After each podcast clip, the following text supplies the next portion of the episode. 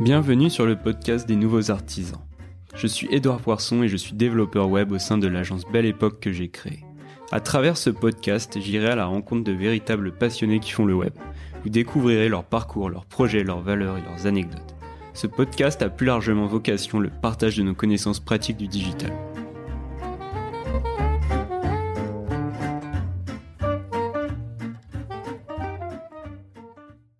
Dans cet épisode, je reçois Gilberto, cofondateur et CEO de Livestorm. Alors Livestorm, pour ceux qui ne connaissent pas, c'est un outil de webinar qui est disponible directement dans le navigateur. Livestorm a fait le choix de viser un marché international dès le début. Et avec Gilles, on discute des différentes techniques marketing qu'ils ont mises en place, ainsi que de leur stratégie pour assurer une croissance régulière et organique depuis maintenant plus de 2 ans. On parle aussi des choix technologiques de Livestorm, et notamment du fait de proposer un outil directement dans le navigateur sans passer par des applications natives. Gilles nous partage aussi son parcours ainsi que la jeunesse de Livestorm. Je vous laisse découvrir cet épisode qui, je l'espère, vous plaira. Bonne écoute. Salut Gilles. Salut. Merci de me recevoir dans tes locaux. Merci à toi d'accueillir sur ton podcast. C'est un plaisir. Et pour commencer, j'aimerais bien en savoir un peu plus sur ce que tu fais aujourd'hui, sur la création de ton entreprise, et aussi sur ton parcours avant, si tu peux un peu en parler. C'est parti. Alors, donc moi, je suis cofondateur, CEO de Livestorm. Livestorm, c'est quoi ? C'est une solution de webinar entièrement dans un navigateur.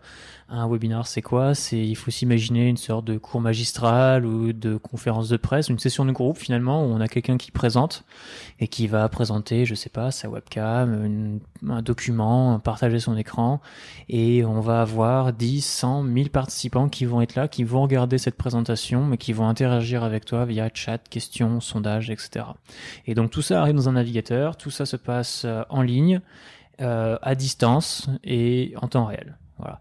Et nous, ce qu'on va proposer, on arrive sur un marché où il y a déjà beaucoup de monde, et en fait, ce qu'on va proposer, c'est vraiment à la fois donc ce fait que ce soit dans le navigateur, bien évidemment, que ce soit extrêmement simple d'utilisation, que ce soit pas vraiment un outil, on va dire, de développeur, mais vraiment un outil fait pour des gens comme toi et moi, qui sont pas forcément avec un gros background technique, quoi. On va proposer une logistique également qui va autour de ça, se prendre en charge des pages d'inscription, les emails automatiques de rappel, des choses comme ça qui sont très simples, mais qui demandent pas d'avoir de l'outillage à côté. Et puis enfin, la dernière branche de Livestorm, ça va être la capacité à s'intégrer avec divers outils, je pense à un Salesforce, un Mailchimp, des choses comme ça, automatiquement. Tout ce qui arrive pendant ton webinaire, derrière, ça arrive automatiquement dans tes outils. Et puis comme ça, après, tu peux renvoyer un mail à tes participants automatiquement, des choses comme ça. Donc très simple, dans le navigateur, et très puissant sous le capot quand tu regardes un petit peu. C'est vraiment ça l'objectif. Et donc pour revenir à ta question initiale, comment ce que moi j'ai fait avant, on a fait la même école en réalité. On a fait éthique, et mes associés ont fait éthique, et mes associés sont la même promo. Donc la P 2015, pour ceux qui connaissent, c'est la promotion 2015. On a fait à la base. J'étais pas du tout destiné là-dedans. Moi, je suis sorti du bac, j'ai fait passer mon bac à La Réunion après avoir été expatrié un peu à droite à gauche. T'habitais à La Réunion ? J'ai habité pendant 1 an à La Réunion. Avant ça, j'habitais 6 ans au Brésil. Donc j'étais pas expatrié. À la base, on va dire que... C'est pourquoi tes parents, Mes parents sont professeurs, en fait. Sont professeurs expatriés. Okay. Et donc, je me destinais plus vers des... un grand mot, une carrière, mais en tout cas des études plutôt tournées type Sciences Po, des choses comme ça. Et un peu, j'imagine, par défiance, crise d'adolescent un peu à retardement, j'ai décidé de partir dans un truc rien à voir, un DUT communication à Bordeaux, qui malgré tout était très très bien, parce qu'en fait j'ai touché à plein de choses très concrètes. C'est là où j'ai codé mon premier tableau en HTML, c'était affreux. Et à partir de là, je suis parti à Nantes, fait une école Sciences Com, où je suis rentré un petit peu plus dans le vif du sujet sur le web. J'ai fait une agence digitale en stage, des choses comme ça, donc c'était vraiment très bien, beaucoup de projets en gros, on est un petit peu aux prémices de l'entrepreneuriat, on demande de monter des projets, de monter vraiment des idées. Ça te plaisait à l'époque? Ça commençait un peu à me plaire, effectivement. Je commençais à avoir un petit peu cette appétence pour le travail de gros, pour le travail de monter des idées, même fictives, finalement des BP, des business plans. Et suite à ça, donc là je suis en bachelor, donc 3e année d'études, Et là, je dis, le web, j'adore ça, je codais déjà de mon côté, enfin, HTML, CSS, enfin, des trucs très, très, très basiques. Et donc, j'arrive à Éthique, et là, grosse claque, j'arrive, tout le monde sort de DUT, SRC, tout le monde sait coder, moi, j'arrive, je sais pas aligner 3 lignes sur un éditeur de texte, et donc, t'es un peu par la force des choses plongé dedans, et tu te rends compte qu'Éthique, c'est bien plus que ça, c'est du code, c'est du design, c'est du marketing, du web marketing payant, du SEO, et là, tu te retrouves avec toute cette chose à assimiler. Ouais. À 3e année, ça a été, mais l'enfer. Enfin, j'ai refait du coup la 3e année parce que j'avais déjà passé ma 3e année à Nantes et du coup je l'ai refaite exprès pour aller à Éthique. Mm-hmm. Et je sais pas si je peux dire ça sur un podcast, mais on en a chié quoi, vraiment. Et donc après 4e année, 5e année, et en fait c'est en 5e année que j'ai rencontré mes associés. Tu le sais autant que moi, on a un business plan à faire, on a encore une fois un truc fictif.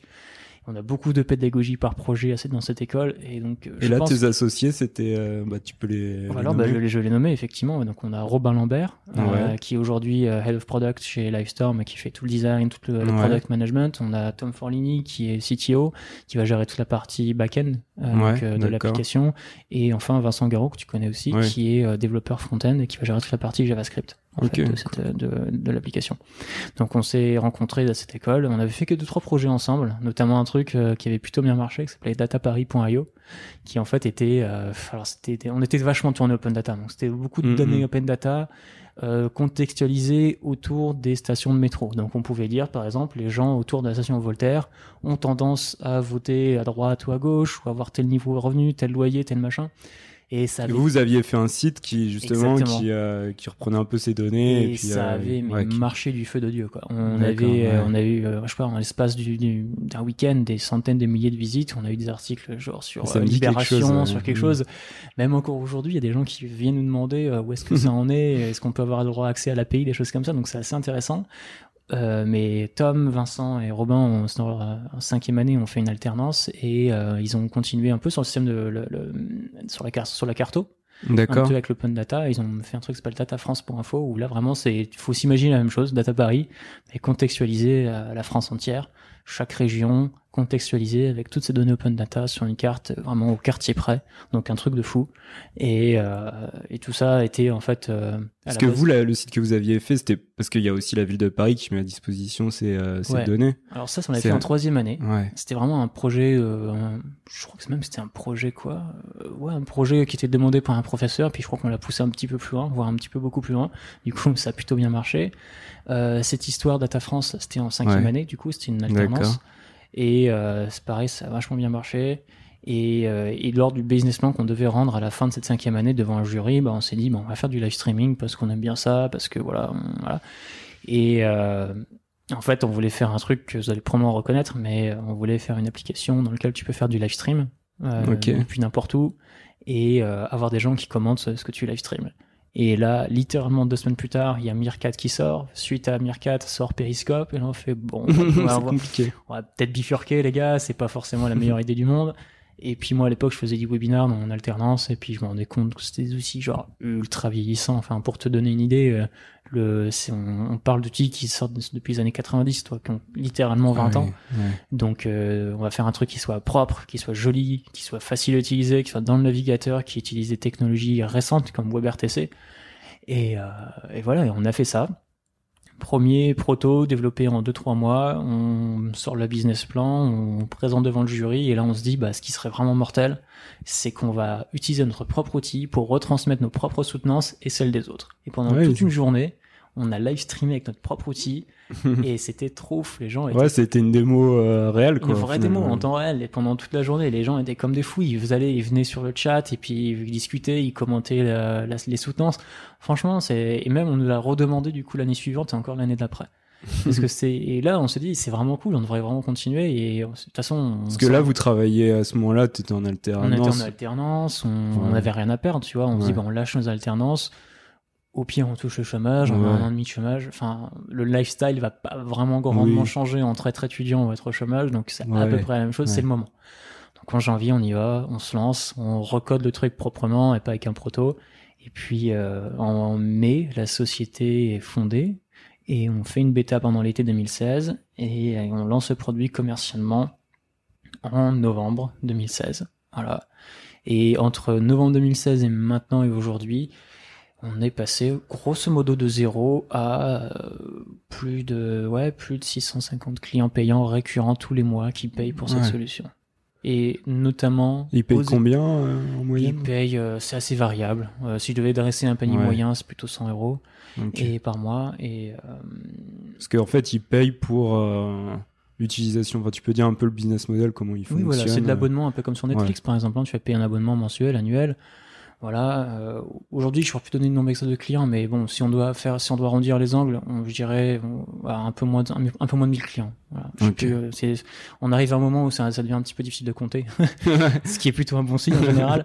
Mais donc ça, c'est plutôt chouette. Et surtout, le plus gros surprise, c'est qu'on s'est rendu compte qu'en fait, il y avait plein de gens hors de France qui ont spontanément commencé à l'utiliser. Aujourd'hui, notre plus gros marché, c'est pas la France. Enfin, la France, c'est 20% de notre marché seulement. Ouais. On vend 80% à l'export. Et notamment 30% de ces 30% de notre base client se trouve aux États-Unis. En fait, dès le début, vous faisiez déjà des articles en anglais. On faisait tout en anglais. En fait, je pense que c'est une culture qu'on a un peu importée plutôt en l'occurrence de nos stages et machin, et de ce qu'on aimait dans le SaaS et ce qu'on aimait dans par nos expériences. Et spontanément, on a commencé à parler anglais sur notre site, sur notre app, dans nos communications. Mais je pense que c'est ça un peu qui a porté la voix de Livestorm un peu ailleurs, quoi, qu'en France. Et au début, c'était vous avez fait un modèle gratuit ou dès le début, vous avez commencé à faire payer les gens ? Non, on a fait commencer à payer dès le début. Il y avait un free trial, donc il y avait un période d'essai où en fait, tu avais le droit à un webinaire gratuit, ce qui était suffisant au début. Et puis, en fait, on voulait absolument avoir un modèle payant assez rapidement parce qu'on voulait voir si les gens étaient prêts à payer.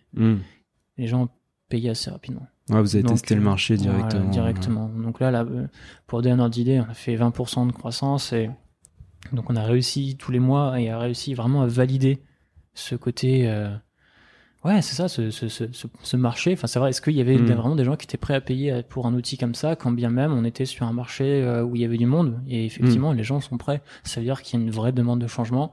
En fait, notre ambition, c'était pas de savoir est-ce que les gens étaient prêts à accueillir le produit, mais est-ce qu'ils en étaient prêts à changer.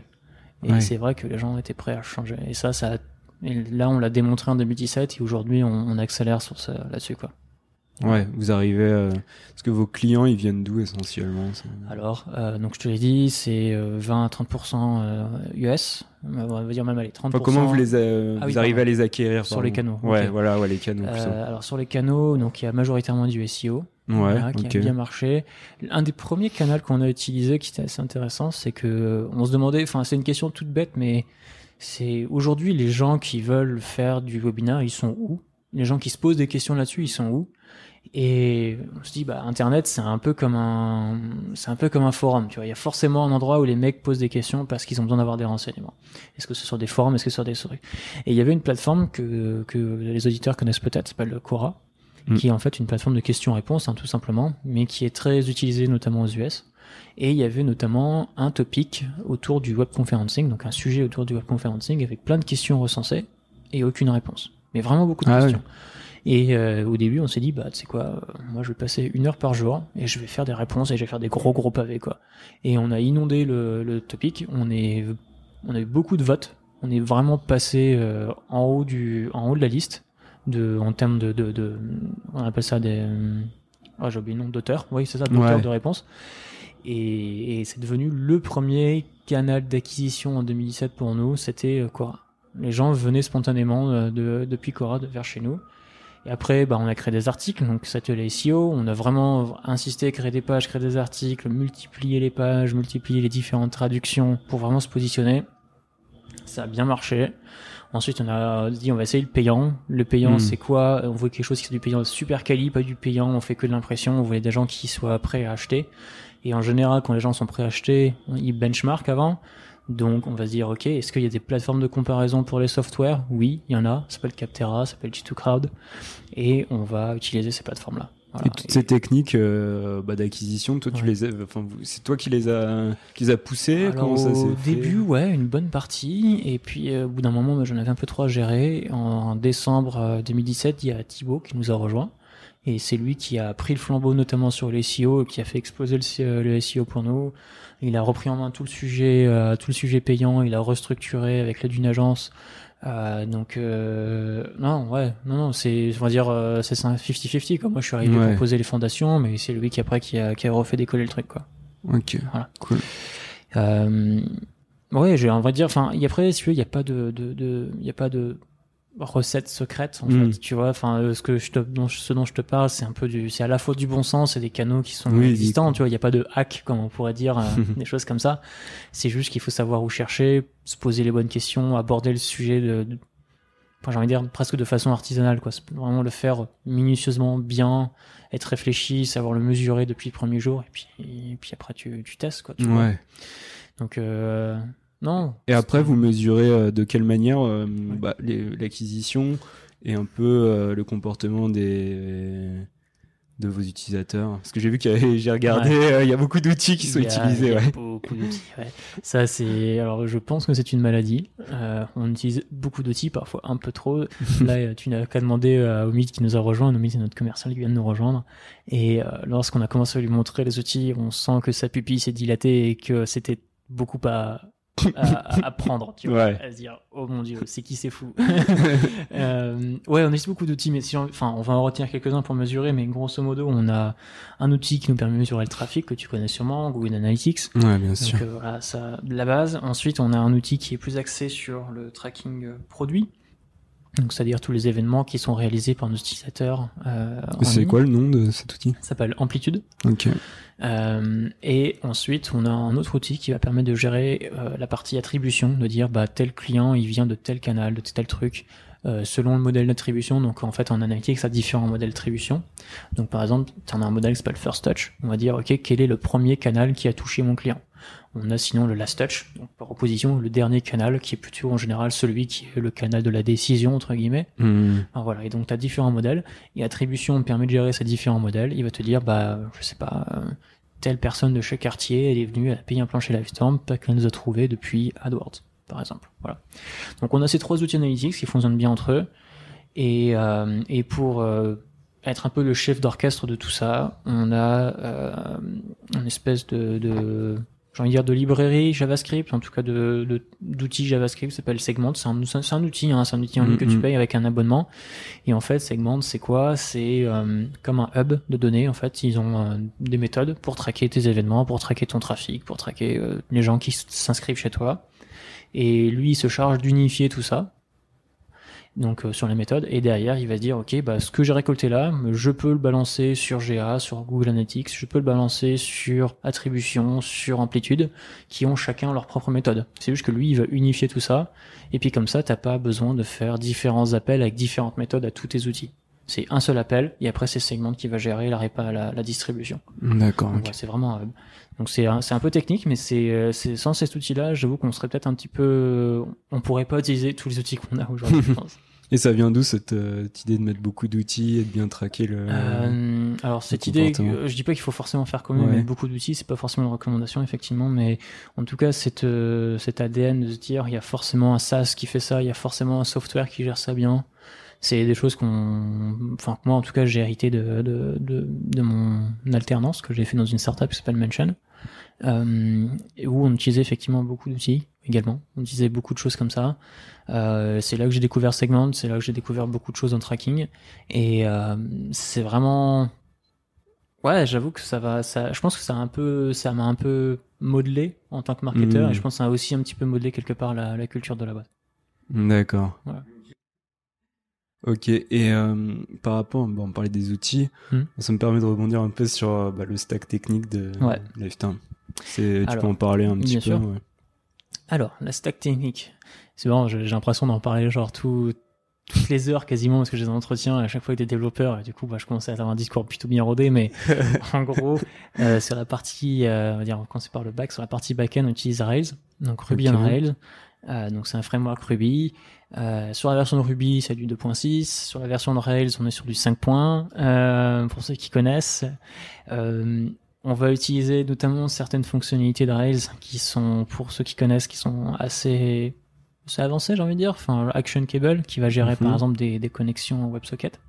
Parce qu'en fait, comme son outil est temps réel, t'as besoin d'ouvrir des connexions temps réel, sans rechargement, sans ce qu'on appelle des protocoles HTTP.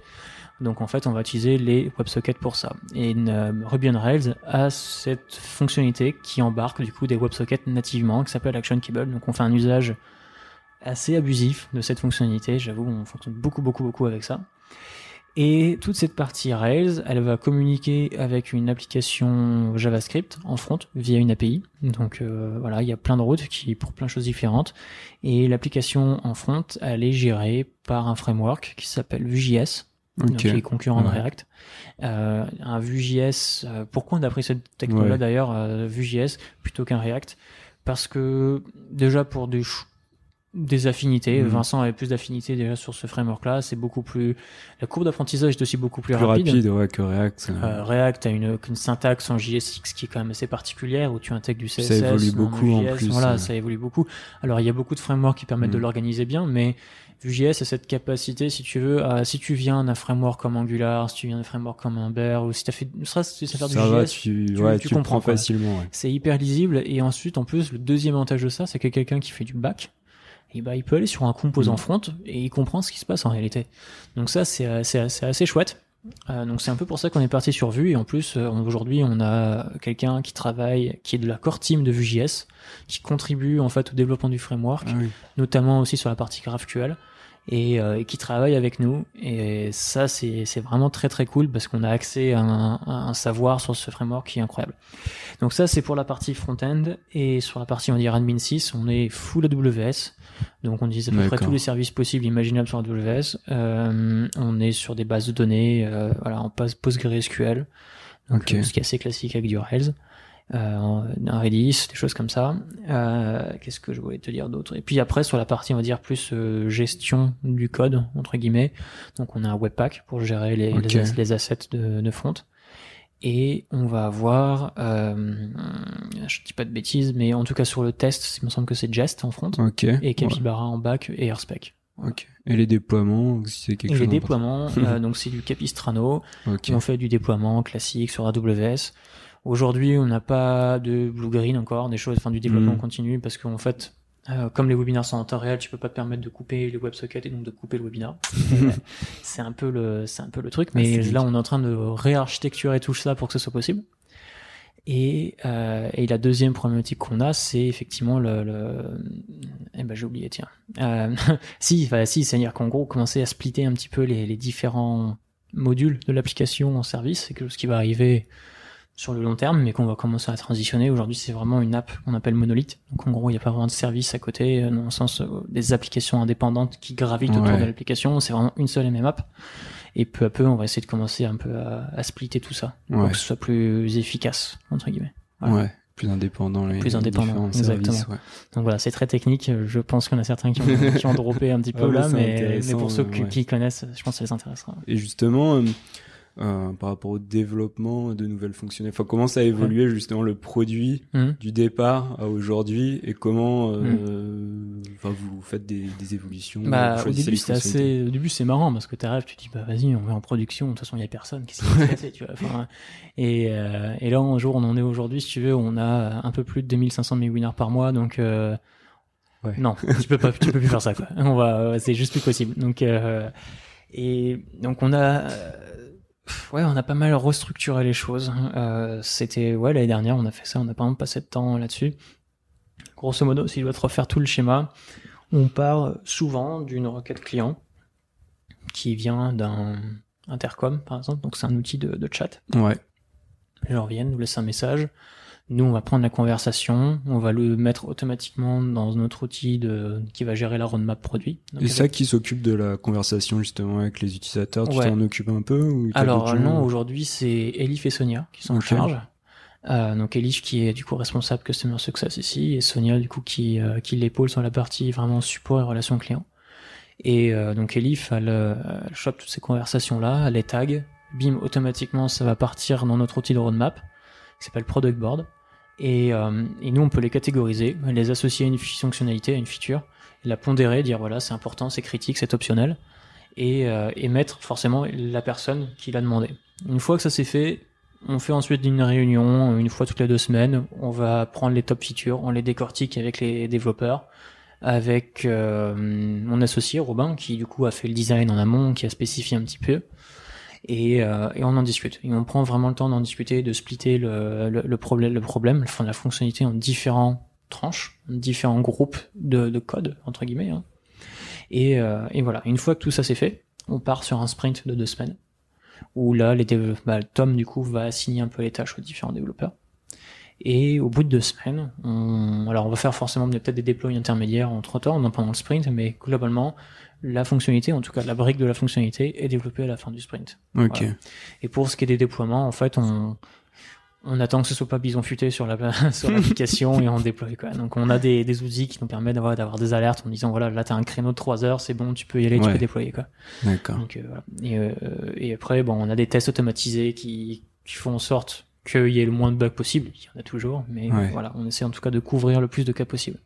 En fait, on a une grosse problématique de tests, une grosse problématique de bugs, parce que tu vois, t'as un webinar qui plante, t'as un live qui plante, ça pardonne pas. C'est pas comme un analytics où tu peux revenir dans 3 heures, tu dis bah ok, c'est bon, c'est pas grave. Non, là ça plante, quoi, tu perds le clien. Et vous avez pas eu de raté, ou vous en avez peut-être eu forcément. Je pense que l'anecdote la plus marrante, et en plus c'est vraiment triste parce que c'était au moment de... C'était au tout début, quoi, ouais. C'était au moment où on faisait la soutenance, donc, de la promo en dessous de nous. Donc, ça faisait un petit peu moins, ça fait quelques mois qu'on commercialisait. Et on avait vendu à mon docteur. Donc, mon docteur, qui maintenant se fait chez Bar Doctolib, avait fait un webinar. Et ils arrivent, ils font un webinar, c'est très bien. Et là, catastrophe, on se rend compte que le replay, il est complètement flingué. Mais vraiment, quand je dis flingué, complètement désynchronisé.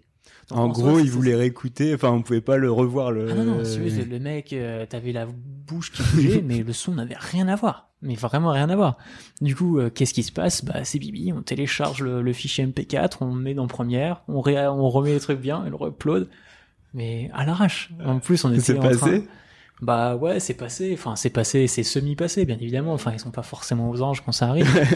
Bon, et ça a été le premier je vais pas dire de beaucoup, parce que c'est pas vrai, il n'y en a pas non plus beaucoup. Oui, mais ça arrive de temps en temps. En plus. Vu la quantité, en plus. Voilà, sur la quantité, on en a forcément. Et puis, tu sais, t'es sur quand même un produit où le live streaming, t'es dépendant de beaucoup de facteurs. T'es dépendant de ta connexion, de ton matos, de beaucoup de choses. Ouais. Même juste de l'humain. Parfois, les personnes ne savent pas utiliser des choses assez simples. Donc, même si vous l'avez fait en sorte qu'il soit le plus simple possible au niveau de l'interface, etc. Il y a des choses qui sont... Voilà, donc c'est pour ça aussi qu'on a des gens qui sont super clients pour éduquer, pour évangéliser autour de ça. Aujourd'hui, ça passe vraiment bien.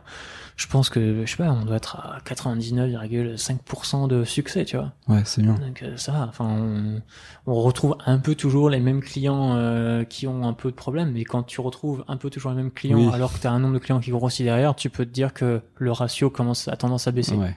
Donc ça, c'est plutôt chouette. Et votre vision sur les fonctionnalités à développer, vous avez une vision sur à peu près combien de temps je pense qu'on a de quoi faire encore pendant bien 3-4 ans. Hein, easy. Ah ouais. Non, là, notre vision, elle est on a fait le webinaire, on sait qu'on est arrivé un petit peu à ce qu'on voulait faire. Et il reste bien sûr beaucoup de choses, mais ce que je veux dire, c'est la brique webinaire est quand même bien consolidée aujourd'hui, et on veut se dire ok, le marché de la webconférence, c'est pas que le webinaire, il y a faire des meetings, des meetings commerciaux plutôt à distance, tu vois, oui, t'as Skype, oui, t'as Hangout, mais ça reste des outils que tu peux utiliser certes en entreprise, mais aussi avec ta grand-mère. Donc s'il n'y a pas un usage vraiment professionnel, nous, ce qu'on aimerait intégrer, c'est un vrai outil meeting professionnel avec les fonctionnalités qui vont avec, intégrées dans Livestorm, et qui soit forcément connecté avec tes webinars, pour que tu puisses avoir des espèces de tunnels comme ça, où tu peux engager les gens via un webinar, puis dans un meeting, et puis même aussi adresser d'autres cas d'usage, pas forcément live, mais par exemple de la VOD, où tu vas pouvoir télécharger sur la plateforme Livestorm les vidéos que tu as, qui pourraient éventuellement te permettre de générer des leads ou générer de la formation pour tes clients, des choses comme ça. Oui, c'est une sorte de plateforme, en fait. Voilà, l'idée, c'est vraiment de rationaliser tous les outils vidéo qu'une société peut avoir dans une seule et même plateforme, et qui soient super simples dans un navigateur et intégrés le plus possible avec tes outils. Ça, c'est vraiment le rêve, c'est vers ça qu'on veut tendre. On veut créer une nouvelle gamme d'outils qu'on appellerait la live vidéo solution. En fait, c'est un peu comme ça qu'on le nomme en interne. Et je pense qu'on va vraiment essayer de pousser ce terme, pousser cette catégorie qu'on va créer. Et la volonté d'être, parce que tu parles beaucoup de que ce soit disponible sur le navigateur, vous n'avez pas envie de faire d'application en dehors, ou c'est un vrai pari, hein, c'est un vrai pari, parce qu'on est convaincu que WebRTC, on est convaincu que aujourd'hui que demain, que même aujourd'hui d'ailleurs, tout est cloud-based, tu vois. Ouais, ouais. Qu'aujourd'hui, installer quelque chose sur ton ordinateur, c'est finalement, c'est de la place prise pour pas grand-chose. Oui, tu auras toujours des cas où tu as des mecs qui vont être sur... Enfin, après, c'est un peu aberrant, mais par exemple, je donnais un cas d'exemple très spécifique, mais tu as des mecs qui sont, par exemple, sur, on va dire, IE8. Ouais. Donc, on parle quand même de gens qui sont, c'est pas monsieur tout le monde, qui sont sur IE8 et qui peuvent pas utiliser ton truc parce qu'il est dans le navigateur. Ok, très bien. Mais en revanche, ils pourraient utiliser un truc qu'ils pourraient télécharger sur l'ordinateur. Et là, quand tu leur dis, bah ok, on va vous fournir l'application, on va créer ce qu'on appelle une app Electron, ce qui est en fait, grosso modo, un Chrome déguisé avec ton app. Et bah là, ok, pas de problème. Alors qu'ils auraient très bien pu télécharger Chrome le faire marcher. Donc oui, je pense qu'on pourrait, pourquoi pas, proposer quelque chose comme ça. Mais je pense qu'on le ferait primo à contre-cœur, et parce que c'est vraiment pas notre ADN. Et je pense qu'en fait, il vaut mieux évangéliser dans l'autre sens pour faire évoluer les choses, plutôt que les conforter un petit peu dans le truc, dans ce comportement. Donc non, je pense qu'on va forcer vraiment sur le browser-based. On croit dur comme fer aux technos comme WebRTC, qui sont les prochains standards, enfin qui est le standard de la vidéo et de l'audio sur Internet en live. Voilà, Flash c'est fini, la VoIP c'est sur le déclin. Voilà, FaceTime, Facebook, enfin FaceTime pour Apple et Facebook, tout le monde utilise WebRTC maintenant. C'est le nouveau standard et c'est comme ça et c'est tout. Aujourd'hui, on est le premier webinar software à faire du WebRTC. Et vous savez la proportion de gens qui font des webinars, enfin sur mobile et sur desktop? Alors, il y en a pas encore beaucoup qui sont vraiment sur. Alors, faire le webinar sur mobile, c'est compliqué parce qu'il faut avoir accès au protocole WebRTC pour partager en fait ta webcam, etc. Sans avoir d'app en plus. En revanche, participer à un webinar, c'est possible depuis ton mobile. Moi, j'ai l'exemple le plus marrant que j'aime bien raconter, c'est un jour, je faisais mon webinaire de démo, donc j'avais, 15-20 personnes connectées, etc., et donc qui me posaient des questions, et puis tout d'un coup, il y a un mec qui arrive qui me dit « C'est trop bien, je regarde votre démo sur mon VTT depuis mon mobile. » Alors, j'ai pas de nouvelles, je sais pas si le type est mort, mais en tout cas, il avait l'air refait sur le moment, et moi, j'étais bien refait de voir qu'il y avait quelqu'un qui pouvait, sur son vélo, enfin regarder un truc en live quoi, je trouvais ça trop cool, et qu'il soit pas du Twitch ou du YouTube quoi, enfin ça c'est trop cool, enfin voilà quoi. Ouais, donc c'est quand même bien fonctionnel sur mobile pour... Ouais, clairement. Ouais. Ok. Et comment vous faites de la B-testing, des choses comme ça, ou pas, c'est quelque chose? Alors on fait de la B-testing, en fait pour tout être honnête, on devrait en faire plus. Ouais. Alors on en fait un petit peu, notamment sur les campagnes d'emailing qu'on envoie pour les onboarding, des choses comme ça, comme les emails automatiques. Les emails, c'est important pour vous? Ouais, alors c'est vachement important parce qu'en fait, on essaie d'automatiser le plus de choses possible sur les contacts qu'on a avec les clients, notamment pour éviter un peu les conversations récurrentes qu'on pourrait avoir. Genre par exemple les emails onboarding, on les automatise beaucoup parce que souvent il y a la même question qui ressort, donc on envoie les bons liens à chaque fois, on personnalise un chouille lorsqu'on voit que telle personne c'est tel type de société, on personnalise un petit peu et on ABTS un petit peu sur les formulations, des choses comme ça. Bon bref. Donc ça, les messages pareil dans l'application automatique, c'est un peu la même chose et on ABTS aussi beaucoup, alors je suis peut-être moins bien placé, mais en payant en tout cas on ABTS pas mal peut-être sur les campagnes aussi, forcément pour optimiser le CPC, optimiser un petit peu le coût de ces publicités.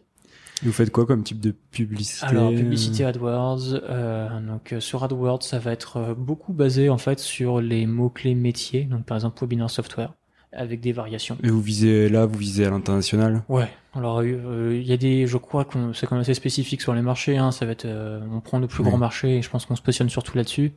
Et après, on pondère, mais, oui, c'est à l'international, clairement. Ouais. Du retargeting, des choses comme ça aussi. Donc on ABTS pas mal là-dessus. Quelque chose qu'on fait encore pas assez et qu'on va probablement commencer à faire assez vite, c'est ABTC sur le site web. Donc ABTC des formulations, de headline par exemple. Là typiquement, tu vois, si demain on doit changer le positionnement, sortir un petit peu de ce webinaire software pour aller viser un peu plus large, bon, il faut trouver une formulation qui va correspondre un petit peu. Peut-être que là il y a de l'ABTS à faire. Voilà, effectivement. Ok. Super. Et oui, et ça m'intéresserait de savoir parce que là, vous êtes. Tu peux redire combien de personnes vous êtes dans l'équipe? Ouais, on est 10 personnes. Okay. Si je dois faire la composition, il y a 2 personnes au Customer Success, une personne au marketing, une personne qui vient de nous rejoindre en commercial, Donc j'ai mon associé qui est du coup sur la partie produit en général, design, product management, moi sur la partie marketing, sales, administrative, et Vincent, donc deuxième associé sur la partie front, un deuxième développeur front, deux back, dont un CTO qui est aussi mon associé.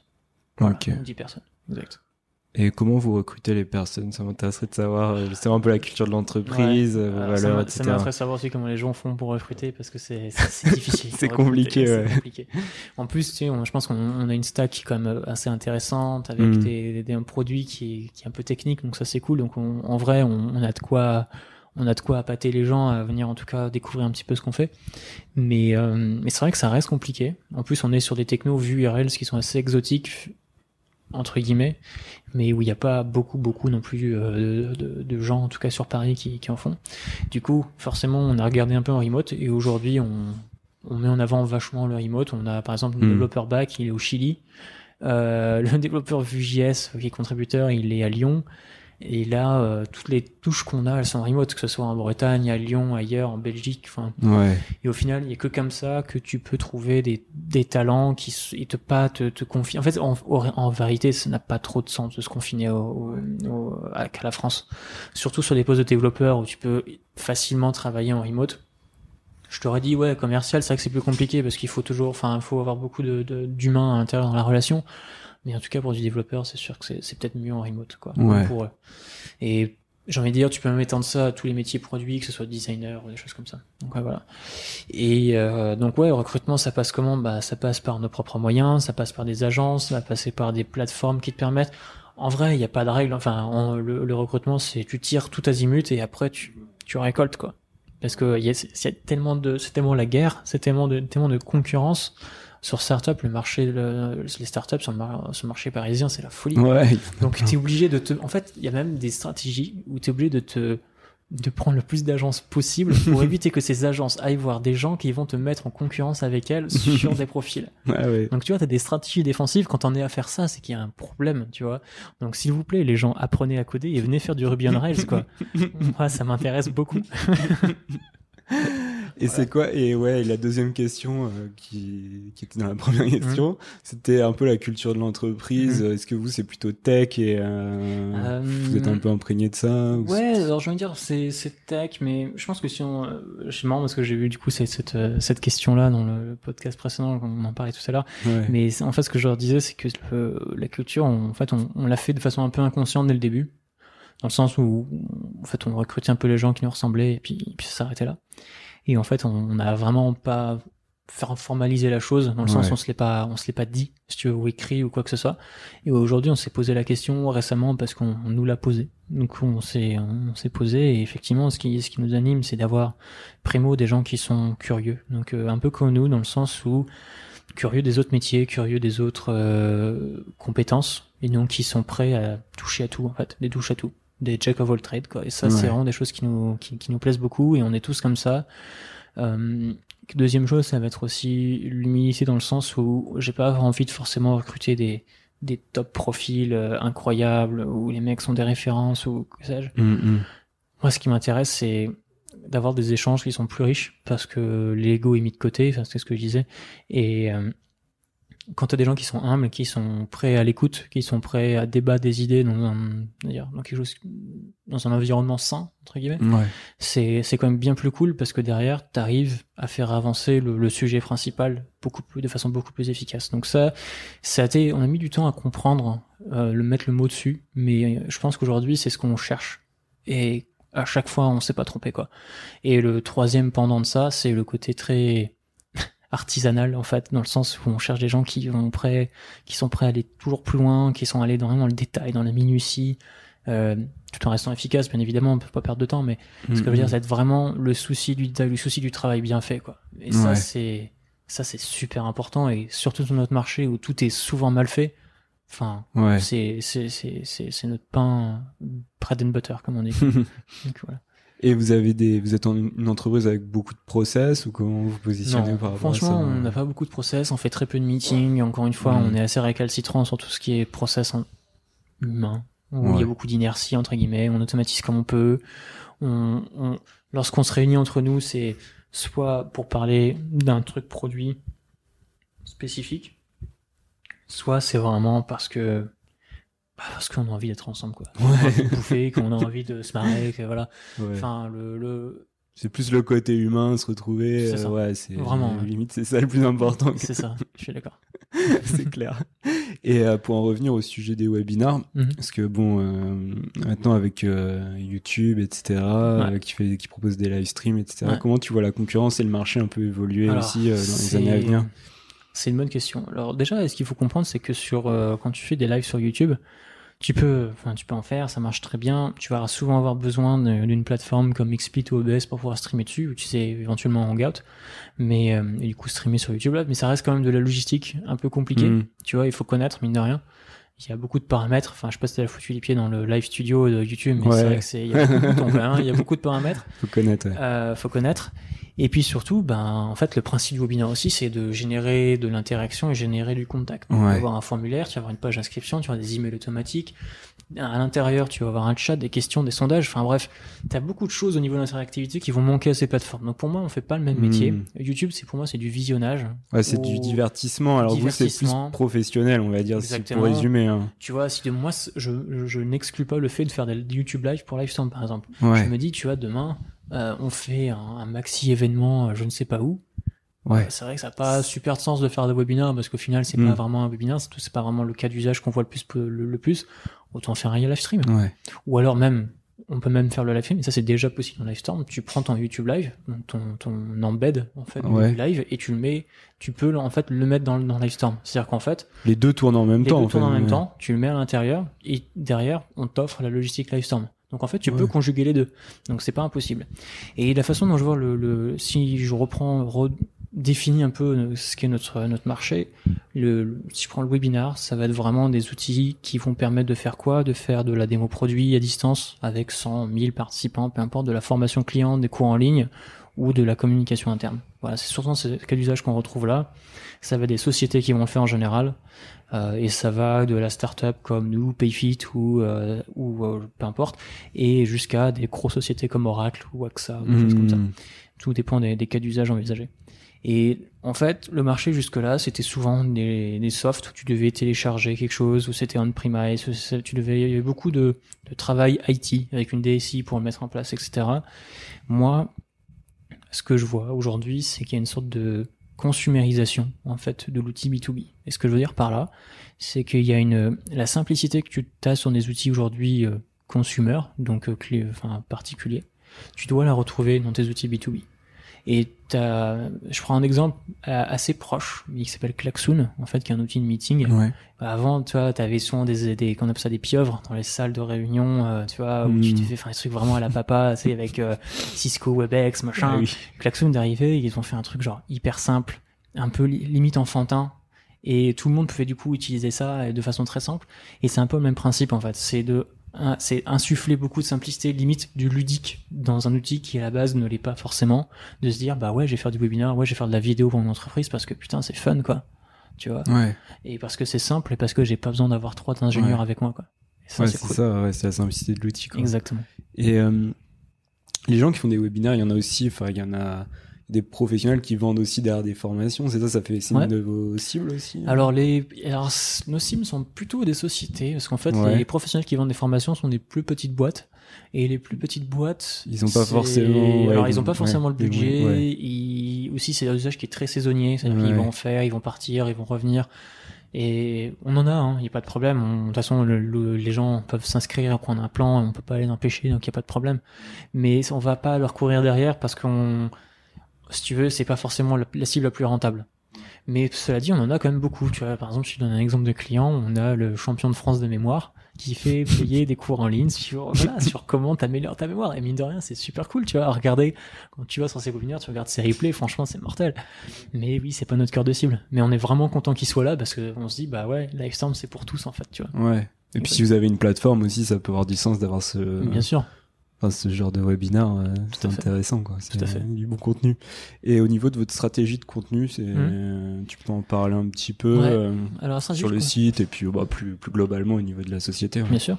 Alors la stratégie de contenu pour nous, pendant très longtemps, c'était de mettre en avant le produit sur son meilleur jour. Donc c'était de créer des cas clients, créer des systèmes de comparaison avec les autres plateformes, créer des outils de promotion... non, attends, là je diverge dans l'autre catégorie.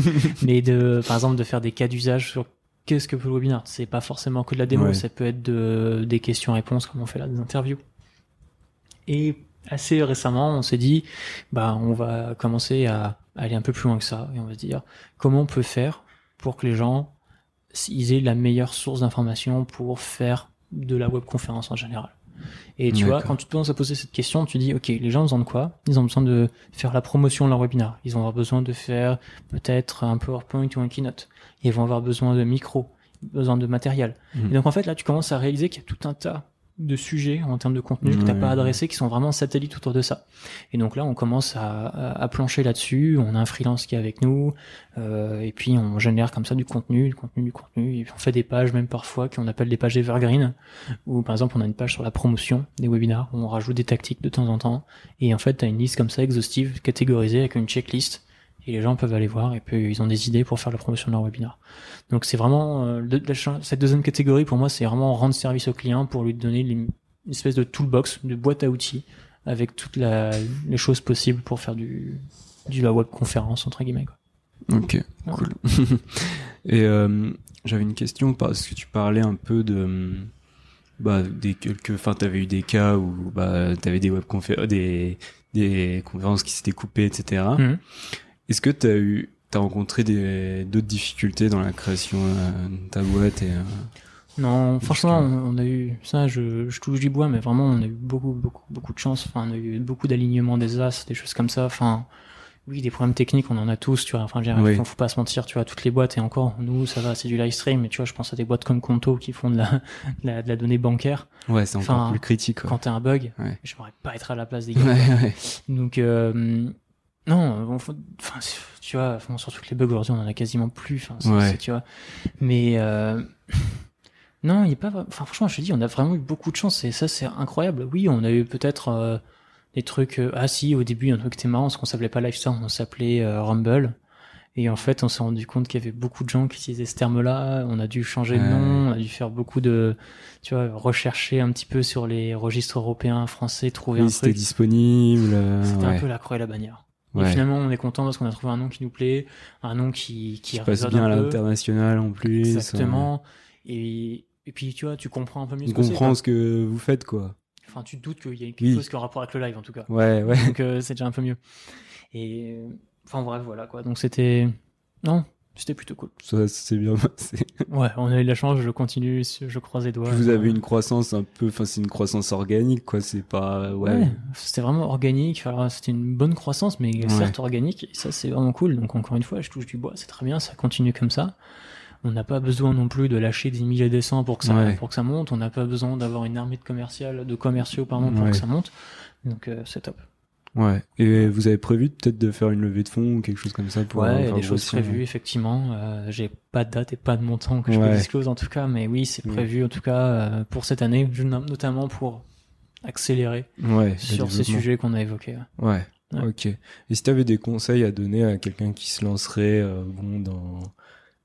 plus généralement dans la création de sa start-up ou dans le web même, ce serait quoi que tu ce serait quoi les conseils que tu donnerais ? Si tu es étudiant, fais-le parce que t'as rien à perdre. Ouais, vraiment. Enfin, pour le coup, c'est au pire, tu fais un stage, tu fais une alternance, machin, pendant 6 mois, 1 an. Boum, tu touches ton chômage et derrière, tu te lances, quoi. Tu te lances, surtout si tu devs un petit peu ou si tu connais quelqu'un qui est un petit peu technique ou machin qui peut t'accompagner, c'est très bien. Aujourd'hui, je pense que tu peux monter. T'as même pas besoin d'avoir des statuts, en réalité. Nous, on l'a fait parce qu'on est des bons élèves et qu'on a envie de le faire bien. Mais en réalité, t'as même pas besoin d'avoir des statuts. Tu fais, on a un CEO et founder qui est venu, il y a pas très longtemps, ici dans les bureaux et qui nous disait que eux, ils nous ont fait les statuts comme on leur levait. Tu vois, ils avaient déjà, je sais pas combien d'utilisateurs. Donc c'est vraiment pas le. Oui, t'as le droit de monter ton produit, de voir si ça marche. Exactement. Après, je pense que quand t'es étudiant, c'est le meilleur moment. Parce que ça marche. Alors après, effectivement, quand t'es bien installé, quand t'as une famille, tout ça, et je comprends l'argument d'effectivement t'as un confort, t'as des choses comme ça. Je pense qu'aujourd'hui, on a quand même, en France, en tout cas, on a une chance quand même d'avoir un service social, Enfin oui, une sécurité sociale qui est juste incroyable, qui est unique au monde. Ouais. Et on a le plus grand incubateur de France, c'est-à-dire Quora, c'est clair. Pôle emploi, c'est le plus grand incubateur de France, les gars. Enfin, c'est vous financez avec ça.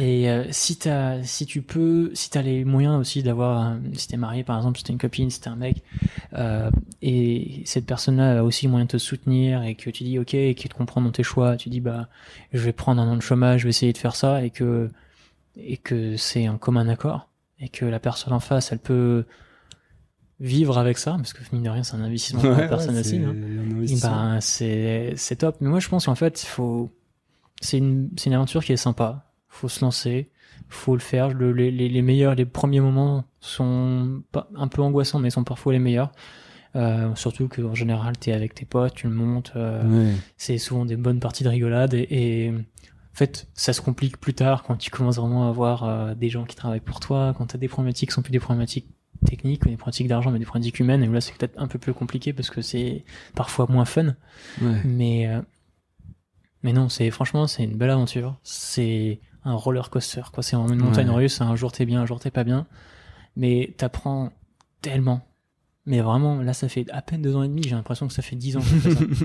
Et t'apprends tellement sur beaucoup de choses. Et puis vous avez plein de choses à voir. Moi j'ai jamais foutu les pieds, si tu veux, sur de la compta, sur un bilan, et enfin quand j'ai commencé, tu me regardes aujourd'hui ça va, mais justement aujourd'hui je commence à être excité par des automatisations de comptabilité. Tu vois, j'en suis là, quoi. Mais en vrai, c'est... Ouais, t'apprends plein de choses. Parce que t'es un peu multitâche quand même. Tu vois, et je me rends compte qu'il y a des sujets que je connaissais pas avant, sur lesquels je trouve cool, tu vois. Ouais, tu te passionnes limite pour des sujets qui à la base qui passionneraient d'ailleurs personne en réalité, mais tu vois, parce que t'es dans cette chaise là, tu trouves ça cool. Donc, quand t'es dans la situation, ça t'oblige à t'y intéresser. Exactement. Et pousser le truc plus loin aussi. C'est ça.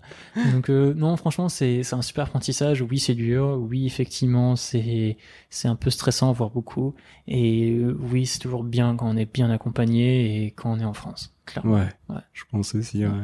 En plus, il y a un monde des startups quand même qui est bien développé en France. Ouais. À Paris, il n'y a pas que Paris d'ailleurs. Ouais. Moi, j'ai vu Nantes. Nantes, pareil, il y a un écosystème incroyable. Il y a des très très belles boîtes à Nantes. Il y a Advise, Lengo, comment ça s'appelle, Clever Cloud, pareil. Que des belles boîtes à Nantes. Et à Paris, Paris bien évidemment. Et puis il y a beaucoup de... Il y a Rennes, Marseille, Bordeaux, enfin bref. Toutes ces boîtes, même Lyon, pareil, Lyon est une super boîte. Enfin bref, il y a plein, il faut pas dire non plus, je vais aller à Paris. Enfin, non. Oui. Tu vas à Nantes, c'est très bien, quoi. Ouais. Donc voilà, Et comment tu vois le monde un peu des startups aujourd'hui et ta vision? Il y a des jours où ça m'énerve profondément. Il y a des jours où j'aime ça. En fait, parce que vous êtes une startup. Tu sais, je m'auto-énerve, en fait. En fait, il y a beaucoup de gens que je trouve vraiment... Ce que j'aime bien dans mon startup, c'est qu'on tombe sur des personnalités parfois assez exotiques. Ouais. Donc c'est assez marrant. On tombe aussi sur des gens qui sont extrêmement brillants et qui ont 2 ans de moins que toi, et ça, c'est incroyable. Ouais.